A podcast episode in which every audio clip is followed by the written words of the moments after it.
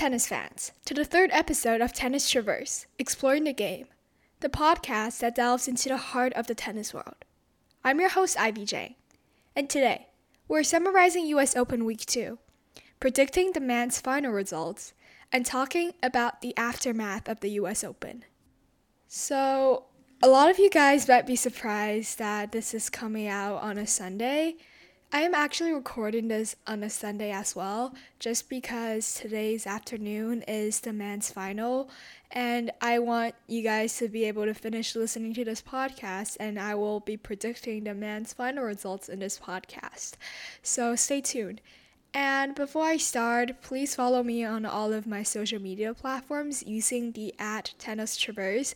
You can find me on Instagram and Twitter. Also, follow me on the streaming platform you are using to listen to my podcast right now, and make sure to leave my show a rating.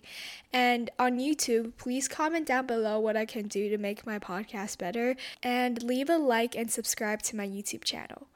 Without further ado, let's get right into today's episode. So, I just want to start off with some upset matches and some highlight matches that happened.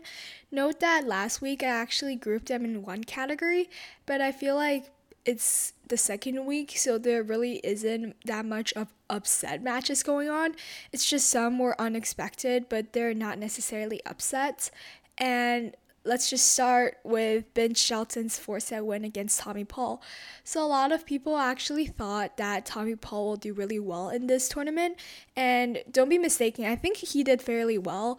But Ben Shelton had this really amazing energy to him and he just outperformed Tommy Paul. So, he actually served two 149 miles per hour serves, which is the second fastest serve in history at the US Open, the first being Andy Roddick at 152 miles per hour.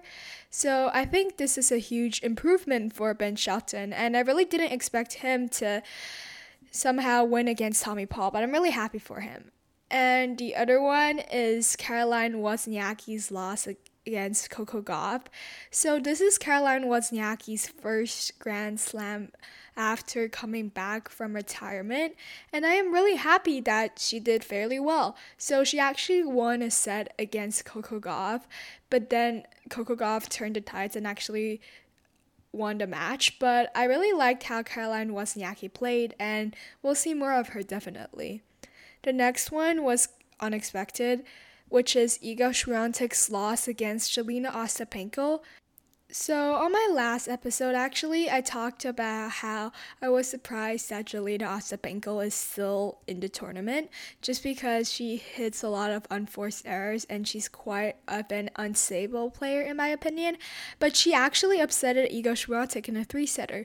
So, Iga won the first set, and then Jelena Ostapenko managed to come back and the last deciding set, Ostapenko actually won by the score of 6 1, which is a huge gap in my opinion.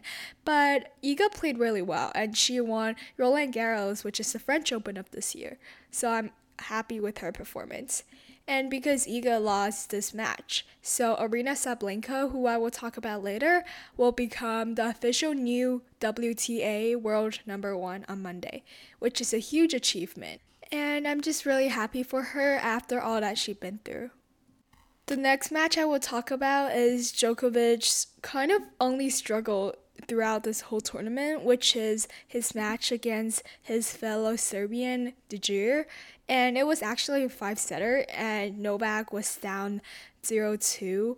But he managed to do what Novak always does, which is to come back and ultimately win a match, of course. And the thing I find really funny is because he was down two sets, so he told the umpire that he wanted to go back for a toilet break. So he went back to his locker room and he kind of gave himself a pep talk in the mirror. And the most funny part is he laughed at himself, which I find really funny because he is down two sets and he still have the mindset to laugh about this match results. And he ultimately won the match, which is just super high level of him. And and it really stuns me as a tennis player because he has such a good mindset and when you're playing against a player like him you cannot ever just lose your concentration because Novak will find that and will ultimately come back. So The next match is Zverev versus Sinner. It was actually a five set match. I think both players were kind of nervous at the start of the match, but as the match progressed, they became relaxed and it was a good match. The next one is Rybakina's loss against Kritzia. It was a three setter, but I really didn't expect Elena to lose just because I was there during fan week and I saw her hit and she was hitting really well, extremely well even. So I really didn't expect her to lose, but it's the beauty of tennis. And the other match was Keys versus Pegula. It was a surprisingly easy win for Keys. I really didn't expect it because Pegula was really hot c- coming into the US Open. She won a title in Canada, I think, and she was doing really well. But I think it's because of Pegula's schedule. So she's not only participating in a women's singles tournament, she is also participating in the women's doubles tournament with Coco Gauff, as well as a mixed doubles tournament. So it's really an insane schedule if you come to think about it of like how many matches she will play throughout this tournament. So in my opinion, it's one of the key factors of why Pegula lost. The next match I will talk about is Peyton Stearns versus Vondrousova. Peyton Stearns played amazing. So I was rooting for Peyton Stearns because the last day of fan week I actually went with my friends on my tennis team and we got a selfie from Peyton Stearns. So she was actually practicing with Leylah Fernandez. We originally wanted a selfie with Leylah, but no hate, she was practicing after this. So she just didn't sign or do selfies with all of us, which is totally fine. And we decided to get a selfie with Peyton Stearns, and she was so nice. And I really was rooting for her after this, and she played so well. So she actually won the first set against Vondrousova, but ultimately she lost in the second two, which I'm totally happy about. I think we'll see more of her later. The next match I will talk about is Zheng Qingwen versus Jabeur. So surprisingly, Zheng Qingwen actually won in two sets. This also had to do definitely with Jabeur's sickness that she has been dealing. I just feel really bad for Jabeur because she deserves a Grand Slam for sure. But there has been a lot of factors playing into her run and stopping her from getting her first Grand Slam. But I believe she'll get there, definitely. The next is Ben Shelton, who I already talked about. But for the next round, so after he beat Tommy Paul, he actually beat Tiafoe, which I was so surprised about because Tiafoe was playing amazing. The next match I will talk about is Keys beating Marketa Vondrousova. So this match was unexpected to me because Keys really wasn't doing that well leading up to the tournament. However, Marketa Vondrousova actually won Wimbledon which is a tournament grand slam before the US Open. And I'm just really happy for Marketa Vondrousova as well, even though she lost, because normally, sometimes when you win a Grand Slam title, the pressure will get to her, but surprisingly, the pressure didn't get to Marketa. She actually played really well, and she was feeling really confident, and she had a deep run in this year's US Open. The next two matches are matches that I think are the best. Well, apart from the women's final, which I will talk about obviously later. So the first match is Sabalenka versus Keys. So Sabalenka actually got bageled in the first set. Bagel means that she actually lost 0-6.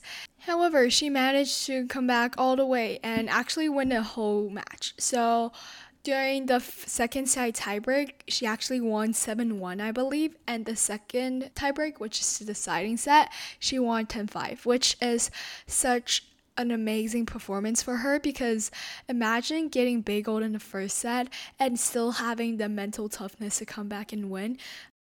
I really love matches like this because you can see the magical aspect of tennis. The next match I will talk about is Medvedev's win against Alcaraz.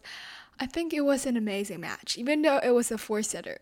It was amazing. Both players were hitting really well, and Alcaraz actually hit one of the shots I believe he hit last year against Sinner, which is the behind the back shot. Even though he lost that point, but it was an amazing match. It was highlights after highlights after highlights, and that's it for all of the highlight matches I will talk about. Now we are moving on to the women's finals and my thoughts on it. So, Coco Gauff ultimately won after losing the first set, and I thought she played amazing. She was tense at first, of course, because it is her second Grand Slam final, and because she's also playing on home turf, it's really hard because of all the pressure that's built up against her. But she managed to turn that pressure into motivation, and she did super well. In my opinion, this is the best women's final of Grand Slam this year. Both players tried their best. Coco's coverage of the court is actually insane. How she can run from that corner to this corner so easily. It's just insane to me. And I feel really happy for Coco because this is her first Grand Slam and it's on her home turf. And the crowd loves her here. So it's an amazing win for her. On a side note, Kevin Durant, Maria Sharapova, and a lot of famous people are here to support Coco, and I'm just really amazed at how tennis can bring people together. And not just tennis, really, but a love for sport can really unite people together, which I think is really magical. I actually predicted this final in my last episode even though I said that Sabalenka will win the title, but ultimately Coco did. However, I actually predicted the final, which I'm super happy about. So, if you guys want to listen to that episode, please make sure to listen to it. I talked a lot about the different issues surrounding this year's US Open and other early round upset matches that I think are also worth watching the highlights for. Okay, one more thing before I actually predict the man's final results, which is Naomi Osaka is back. She's my favorite tennis player. I love her. I'm insane for her. And you guys will probably see after she actually come back on court, but she went to the US Open this year, I believe during the semifinals of Coco's match, and she actually had an interview and during her interview she talked about obviously being a mother and the other part is about how she actually have a really packed schedule for 2024 and she said that somebody will be really excited about it. That somebody is definitely me because i just love seeing her play. And by her coming back into the picture we never know how she will change how the women's ranking goes because she's an amazing and talented player. So i can't wait for her to obviously get back on tour again Okay, so enough of me blabbering about the other matches. I will talk now and predict the man's final results. But before I start, obviously, I am going to talk about what the IBM Slam Tracker says. So, in case you guys don't know, the IBM Slam Tracker is an AI that the US Open uses to analyze matches and predict who will win. And before I get into the detailed statistics part, the IBM tracker predicted that Novak will have a 53% chance of winning and Daniil Medvedev will have a 47% chance of winning. And here are just some notable stats I think will play into the match, and I will talk about my view on it. So the first is throughout the semifinals, Medvedev has won 40% of the points returning the first serve, second among players in the field of 128. So this is an amazing record, I think, because both players have amazing return skills. Novak has re- amazing return skills just because of his experience and how he is obviously significant older. Not that it's a bad thing, it's just he has more experience leading up to the finals, and he obviously played more finals than Medvedev. So this match will rely heavily on ability to convert breakpoints in my opinion because both players are amazing returners so they will generate a lot of breakpoints but they have to make sure that their game is mentally strong to actually convert those breakpoints and have an early lead for them. The other thing I want to talk about is Medvedev's fastest serve speed is 130 miles per hour compared to Djokovic's 126 miles per hour. So their serves, in my opinion, are relatively the same. So I really can't say that who will be better during their service game. So as I said before, it relies heavily on return of serves. The other thing I want to talk about is in the finals of the 2021 US Open Championships, Medvedev actually defeated Djokovic in three sets. So this will be an interesting match. And finally, my prediction. I think Novak will win, not in an easy way, because I think he's been struggling a little physically. I think it will be a five setter or a four setter, and it's going to be an amazing match. So I think all of you guys should try to at least watch the highlights, or if you guys can, try to actually watch the live of this match because it's going to be extremely fun and it's going to be highlights after highlights after highlights. And the other thing I want to talk about is the aftermath of the US Open. So, Aryna Sabalenka will become world number one, even though she lost. Coco Gauff will have a record breaking world number three after her win. And Novak, as I said, will be number one regardless, as well as Daniil Medvedev will be world number three regardless. Now, I'm going to talk about some tournaments that will be fun to watch, and I'm not going to get into the details of it. I'm just going to get into the details of some of the tournaments. The first one is Laver's Cup. So, this year's Laver Cup is nothing compared to last year because last year, four tennis giants were here. Novak Djokovic, Andy Murray, Rafael Nadal, Roger Federer. And not just that, it was Roger Federer's last tournament. He was playing doubles with Rafael Nadal. So it was just an amazing lineup. So this year's lineup is kind of weak compared to last year's, but Casper Ruud is there, which I'm happy about. And it's going to be definitely full of nostalgic vibes just because Roger Federer will be there. So, yeah, I'm looking forward to it and I really like these team tournaments because I think it brings out a more competitive side and I really like seeing how players interact with each other. And then it's the Astana Open, which I believe Novak won last year, and then it's the China Open, which is actually the first ever tennis tournament I went to, and I feel sad about it because obviously now I'm in New York and I can't watch the China Open in person anymore. I have to watch live streams, and I'm not complaining because I have the US Open here now, and I just feel sad because it's my first ever tennis tournament I've been to, and I really want to see how players will play there after not being there since 2019. Now, I will talk about some Masters 1000 tournaments, which are tournaments that are worth 1000 points that will be taking place in October. So, the first one is Shanghai Masters in China, which hasn't been going on since 2019, same as the China Open. The next one is Paris Masters, which is an amazing tournament. I believe that last year Holger Rune and Novak Djokovic played in a final where Holger Rune actually won in the three set. And in my last episode, I talked about how Holger and his coach Patrick will figure something out after his round one loss at the US Open but I was mistaken. They part ways. But I'm sure that Holger Rune will find some amazing other coach to work with, and Patrick will also find an, another amazing player to work with. And then in the November of the ATP schedule, it is going to be the Nitto ATP Finals, which is going to be the top eight players fighting to see who was the best out of them. And then it's the next generation ATP Finals, which is also an amazing tournament. On a women's side, some notable tournaments are the Tokyo Open, China Open, and they finally announced where we will be hosting our WTA finals. It's going to be at Cancun, Mexico.